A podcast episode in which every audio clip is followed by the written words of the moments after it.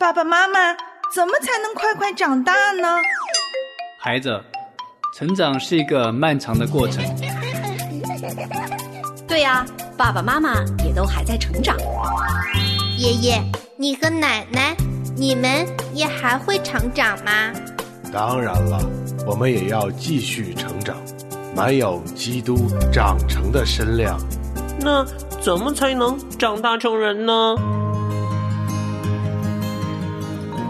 唯喜爱耶和华的律法，昼夜思想，这人变为有福。他要像一棵树，栽在溪水旁，按时候结果子，叶子也不枯干。凡他所做的，尽都顺利。向下扎根，向上生长。让林真儿陪伴您全家一起成长吧。灵城真言家庭灵修系列，喜乐灵城，期待您每一天与我们一起与神同行。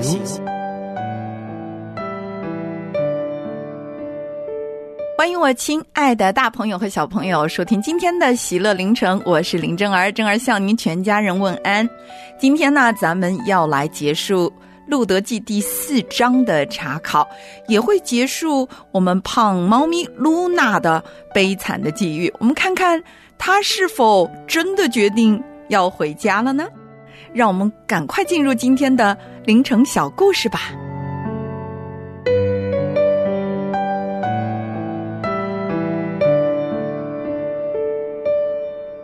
小朋友们，是的，我就是胖猫露娜。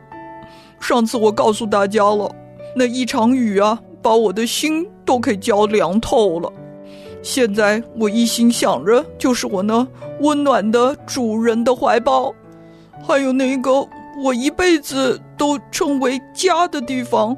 我从来不用担忧淋雨、挨饿、受冻。唉，可惜呀，我实在是没脸回去。就在我犹豫的时候。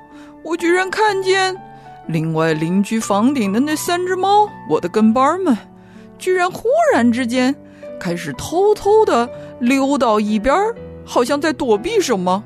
我紧跟着他们，心里有一种莫名其妙的恐惧感。我问他们说：“你们在躲啥呀？”你没看见那个背着背篓、拿着高罐的人吗？看见了，那又怎么样啊？哎呦喂！他要是发现我们，就会把我们打死，把我们的肉穿在铁杆上烤着吃。哦！你说啥？穿在铁杆上烤着吃？这这这简直是太可怕了！难道这街道不是我们的吗？我们吃不上东西，反而还要被吃掉？你你说的这这是什么话呀？可是那三只猫根本不理我。自顾自的就在那熟练的扒着垃圾，不慌不忙的，竟然一下子十几个小时就过去了。我呢，一直淋着雨，冻得发抖。真的不知道为什么我当初有了这么愚蠢的想法。我要寻找的自由，寻找的幸福，不仅没找着，却让我失去了已经有的幸福和自由。哎呀！我还有机会回头吗？我还有机会回家吗？天快亮的时候，三只猫终于看见我已经几乎饿得快晕倒了，他们就非常诧异的问我说：“你真的受不了啦？”“是的，我受不了了。”“你想回家啦？”“当然了。”可是，我怎么回去呢？我哪还有脸回去呢？哎呀，算了，看你这么可怜，我就告诉你吧。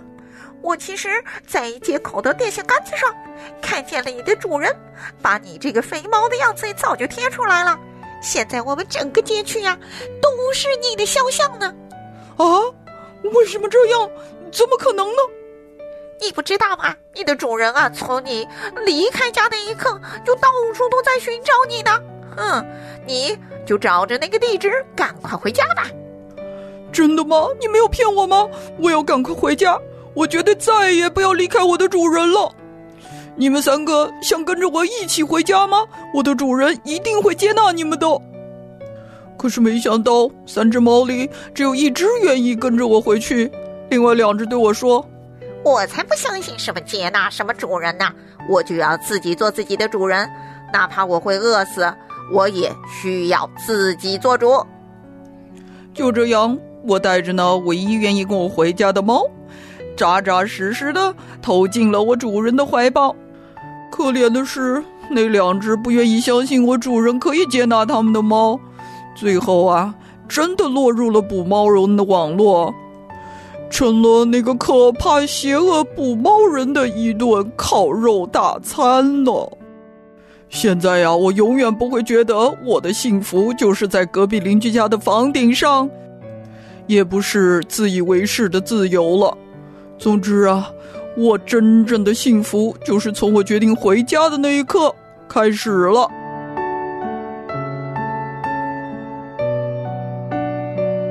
亲爱的小朋友们，今天露娜胖猫她的决定是不是终于让你松了一口气呢？其实说实在的，我们每一个人心里面都住着一头小露娜，这什么意思呢？就是我们每一个人都特别的渴望以我们自己的标准，用我们自己的方式过我们自己的人生。我们总希望能够按照我们所想所愿的心想事成。从来不觉得说我的人生不应该是我自己说了算的。如果这个世界没有神，那所有的人都是自己的主，都是自己的神，我们就不可能有统一的道德标准，也不可能有更高的绝对的真理。这个世界就会存在极大的混乱，而人心呢，也永远不可能找到真正的安全、满足。意义以及价值，从我们分享《史诗记》的时候就提醒过，亲爱的小朋友们，在史诗那个时代，也就是《路德记》发生的那个时代，整个以色列民就处于个人任意妄为、个人任意而行，没有王，也不顺服神、不尊重神、不敬畏神这样的光景当中。而这样的一个世代的背景呢，其实正能够反映我们现今这个末世的世代，众人众民、各国各方，并没有口唱心和的尊耶稣基督为主，因此呢，只有透过神他自己的儿女基督的教会，才能够再一次的将这个以上帝为主为王。尊崇神的无上主权和他绝对的真理，来成为他子民的这样一个真实的国度彰显出来。路德记可以说是在这一段时期的一个全然不同的生命态度的翻转和反应，也是让我们在末世的信徒可以效法的一个榜样。如何看见神可以借着人的顺服成就救恩的历史？博阿斯和路德，他们两个看起来是人间的一段美好的佳话、爱情的故事，实际上成就的却是在救恩历史当中重要的一段伏笔。因为路德和波阿斯结合之后，波阿斯就生了俄贝德，俄贝德生了耶西。而耶西就生了大卫，从大卫的子孙就生出了耶稣基督。所以，亲爱的小朋友们，你看到了这短短的四章路德记，让我们看到，即便在这个黑暗的世代，所有人都任意妄为的时候，他们一家人却愿意以神的方式来彼此相待。彼此相爱，也在这个众人的面前做出了最美好的家庭生活的见证。无论是婆媳关系，是夫妻关系，是亲戚朋友的关系，还是对待邻里、对待有需要人的时候那样的一种生命态度，都全然的表现在了这四章短短的圣经当中。我们真心的期待，借着这四章的查考，让我们全家人都能够按照上帝的心意来过我们的家庭生活，好叫世界上的人可以透过我们美好的基督徒生命的见证，一个美好的基督化的家庭，能够看见他是无可推诿的神，他是又真又活的神。今天正儿特别的鼓励爸爸妈妈可以带着孩子们一起来讨论《路德记》当中是如何彰显婆媳关系、父母子女的关系、配偶之间的关系，如何面对有需要的邻居，我们又如何透过家庭生活来彰显基督的荣耀？好，愿神赐福给您，我们一起来祷告。亲爱的阿巴夫啊，我们感谢赞美你，因为在每一天的日常生活当中，就是最好的为您做见证的机会。求你帮助我们全家人天天悔改在你的面前，以一种回到上帝心意当中的回家的态度，来不断悔改，来不断活出天赋上帝的心意。祷告，感谢奉救主基督耶稣的名，阿门。一个美丽避风港，通往温暖的方向。家，一座强壮的灯塔，安心降落的地方。把爱存进这个家，拥抱。会带来希望，让爱善良，是你带来了天堂，像一个美丽避风港，通往温暖的方向。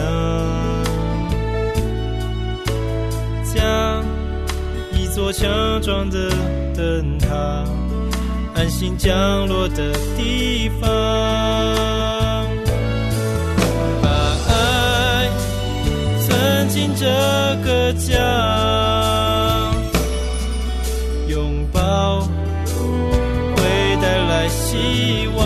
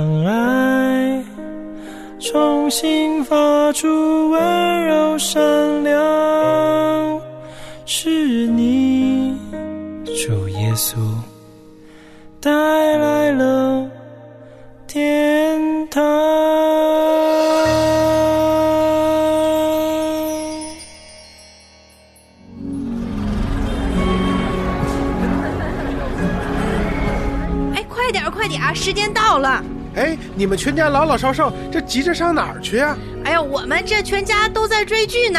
是吗？追什么好剧啊？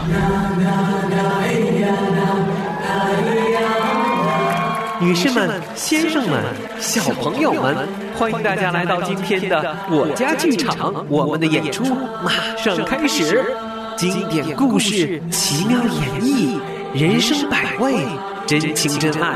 我家剧场全体工作人员祝福各位在这里度过一个愉快的时光。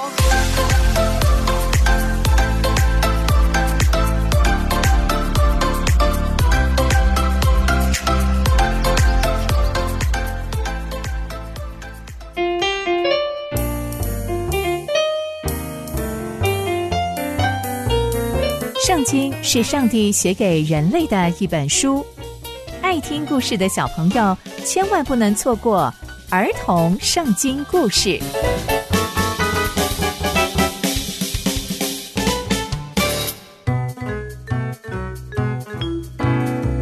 亲爱的大朋友、小朋友们，大家好，我是佩珊姐姐。小朋友们，今天佩珊姐姐要跟大家分享的故事是雅比米勒。我们在上一集中知道。基甸晚年用金子造了以福德，让以色列人拜以福德。直到后来基甸在厄弗拉被上帝接走之后，那接下来又会发生什么样的事情呢？就让我们继续听下去吧。基甸娶了非常多的太太，他总共有七十个孩子，亚比米勒则是其中一个。在基甸过世之后。以色列百姓又开始敬拜巴利，也不记得上帝曾经拯救他们，也对基甸的后代非常非常的不友善。有一天，亚比米勒跑到世界，去找他的远房亲戚说：“请你们问问事件所有的居民，说是一个人管理你们比较好，还是要七十个人管理你们呢？而且你们要记得，我是你们的骨肉。”亚比米勒的亲戚就开始为亚比米勒劝说，说他是他们的骨肉，更说要亚比米勒来治理事件。接着，他们就从拜以福德的庙拿了七十个银子给亚比米勒，亚比米勒就用这些钱雇佣了一些很糟糕的人跟随他，并且他就回到他自己的家中，把基甸的其他儿子都杀光。只剩下小儿子约坦没杀掉，因为他太害怕了，躲起来。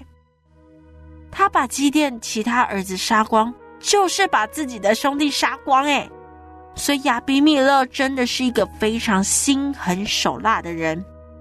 接着，事件所有的居民都聚在一起，推举亚比米勒成为事件的首领。这件事情被约坦知道之后。约坦就非常非常的伤心，也非常非常的生气，他就跑到基列星山顶上，高声呼叫说：“事件的居民啊，你们听听我！”约坦喊得非常非常的大声，接着他又说了一个故事，然后又对事件的居民说：“如果你们是以诚实正直立亚比米勒为王。”那也请你们善待基甸的家。从前我的父亲为以色列人征战，你们是怎么报答他的呢？你们在攻击我们的家，我们家七十个兄弟几乎都被杀光了。你们又要立亚比米勒为王，说他是你们的兄弟。我深愿火从亚比米勒发出，吞灭事件；又愿火从事件的居民发出。吞灭亚比米勒。说完这些话，约坦为了要躲避亚比米勒，他就赶快逃跑了。亚比米勒统治以色列三年，上帝就派了邪灵到了亚比米勒跟事件居民的中间，让事件居民以诡诈的方式对待亚比米勒。这是上帝要亚比米勒知道，他不可以随便伤害别人的生命。而接下来，世界人也对亚比米勒越来越不满。后来，在事件中有一个人叫做加勒，他就起来说：“亚比米勒是谁呀？为什么我们要服侍他呢？而且他不是基甸的儿子吗？我们应该要服侍的是世界人的后代吧？怎么会是亚比米勒呢？”他就对亚比米勒说：“你就带你的兵来吧。”接着，他们就开始打仗了。虽然加勒是世界人，但亚比米勒还是有军队哦。所以加勒就被打败了，还被赶出世界。但亚比米勒并没有善罢甘休，还继续埋伏在田里面，继续攻打事件人，还把城拆毁了，更用火把人给烧死了。接着，亚比米勒到了提贝斯。攻取了那座城，城中有一座非常非常坚固的楼，里面所有的居民，无论男生还是女生，都逃到那里，而且把门紧紧的关上。接着，他们跑到楼顶。亚比米勒看着这座非常非常坚固的楼，就坚持一定要把这座楼攻下来。他就决定要放火烧这个楼。当亚比米勒一靠近这座楼的时候，有一个妇女就从楼顶把一颗石头抛向亚比米勒的头上，结果亚比米勒的头盖骨就被打破了。亚比米勒就急忙呼喊着，替他拿兵器的少年人说：“快快快，赶快杀了我，以免人家说我是被一个妇人杀死的。”于是，那位青年就把他给杀了。以色列人看见亚比米勒死掉之后，就回到自己的家中。然而，亚比米勒就这样终结了他的一生。从今天的故事，我们知道亚比米勒的一生非常非常的荒唐，不但破坏自己的兄弟，还欺负自己的百姓。这一切都是因为亚比米勒想要当王，心中没有上帝，而是要人把自己当成是王。亚比米勒对百姓也没有爱，所以小朋友们，无论我们在何时何地，我们都要提醒自己。上帝才是我们的王，我们要遵守他的命令，彼此相爱才是最重要的。千万不要像雅比米勒一样荒唐哦！刚刚佩珊姐姐分享的故事都在圣经里面哦，期待我们继续聆听上帝的故事。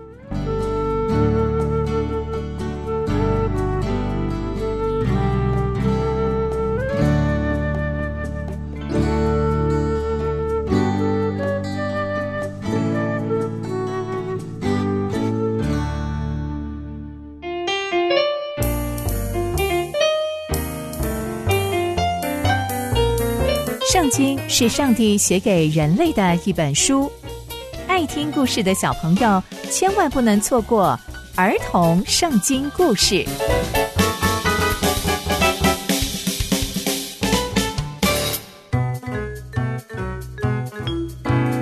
各位亲爱的大朋友、小朋友们，大家好，我是佩珊姐姐。小朋友们，今天佩珊姐姐要跟大家分享的故事是《誓师耶佛他》。我们在上一集中知道亚比米勒的故事，后来以色列百姓还经历了陀拉和雅尔两位士师，但以色列百姓仍然不听上帝的交代。那接下来又会发生什么事情呢？让我们继续听下去吧。以色列百姓经历了几位士师的拯救，但他们仍然不听上帝的话。常常啊，做上帝不喜欢的事情，而且他们这次又是去拜其他的神，并且离弃了上帝，上帝就好伤心，好伤心，也好生气，好生气，因为他是这样的爱以色列百姓，而且保护以色列百姓经过那么多的难关，于是上帝就把以色列百姓交在亚门人的手上。从那年开始，他们就开始迫害、欺压以色列人十八年，以色列百姓就过着辛苦又痛苦的生活。在这么痛苦的生活中，以色列百姓才终于想起爱他们的上帝，并且不断的向上帝哀求说：“上帝啊，上帝啊，我们真的错了，我们竟然离弃了你。”竟然离弃最爱最爱我们的上帝，而且我们竟然还去拜别的神，我们真的是大错特错。上帝就问以色列百姓说：“我不是曾经拯救你们脱离埃及人、亚摩人，还有其他欺负你们的人吗？你们每次向我哀求，我也都拯救你们，你们却……”离弃了我，去拜别的神。算了算了，我不要再拯救你们了。你们就去找你们拜的神吧，就让他们去拯救你们吧。以色列百姓就继续向上帝说：“上帝，我们真的错了，求你惩罚我们，只求你拯救我们。”接着，以色列百姓就把他们中间的偶像全部都除去了，只要专心侍奉上帝。然而，上帝看到以色列百姓的改变，就非常非常的感动，而且啊，上帝就心软了，就开始担心以色列百姓们的生活。那时候，亚门人就聚集起来在基列，以色列人也聚集起来在米斯巴。在亚门人聚集在基列地区的时候，基列人啊就开始讨论说，谁先去把亚门人打败。就可以做基列人民的领袖。原来亚门人跟基列人不是好朋友。那今天故事的男主角耶佛他呢？他在哪里呀？原来耶佛他是一位基列人，而且是一位英勇的战士哦。但他是一位私生子，所以当他长大之后，他就被赶出家门，开始流浪。但过没多久。亚门人就开始跟以色列人征战，大家就想要把他们最厉害的勇士、最英勇的勇士耶佛他找出来。基列人的长老就派人去找耶佛他，想要把他找回来，帮助所有所有的百姓。但耶佛他非常的生气，因为耶佛他被基列人赶出来，现在需要他的时候，大家才来找他。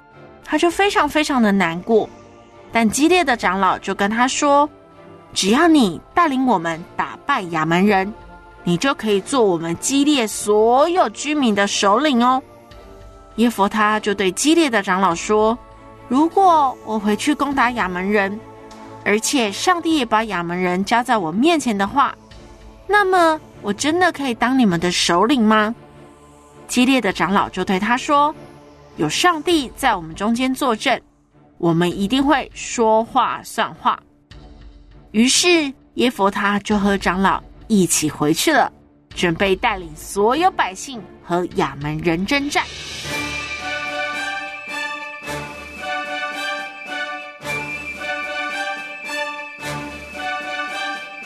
从今天的故事，我们知道耶佛他是一位英勇的战士，虽然他是一位私生子。而且被赶出家门，但当他看到同胞有难的时候，他还是愿意上战场征战。而且他也相信，只要上帝把敌军交在他的手里，他就一定可以打胜仗。那接下来耶佛他又会如何征战呢？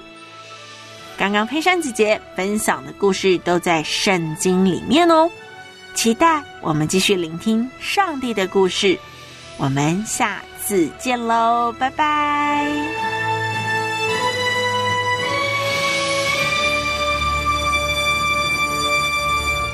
真心感恩，分别为神，不幸记录，不随俗浮沉，对神忠心，尽人本，这今天称他是第一人，与神亲近，曾蒙指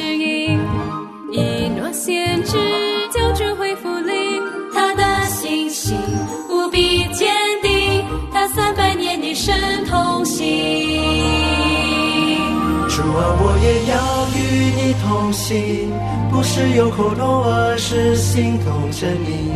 你知道世界的结局一定不想浪费光阴。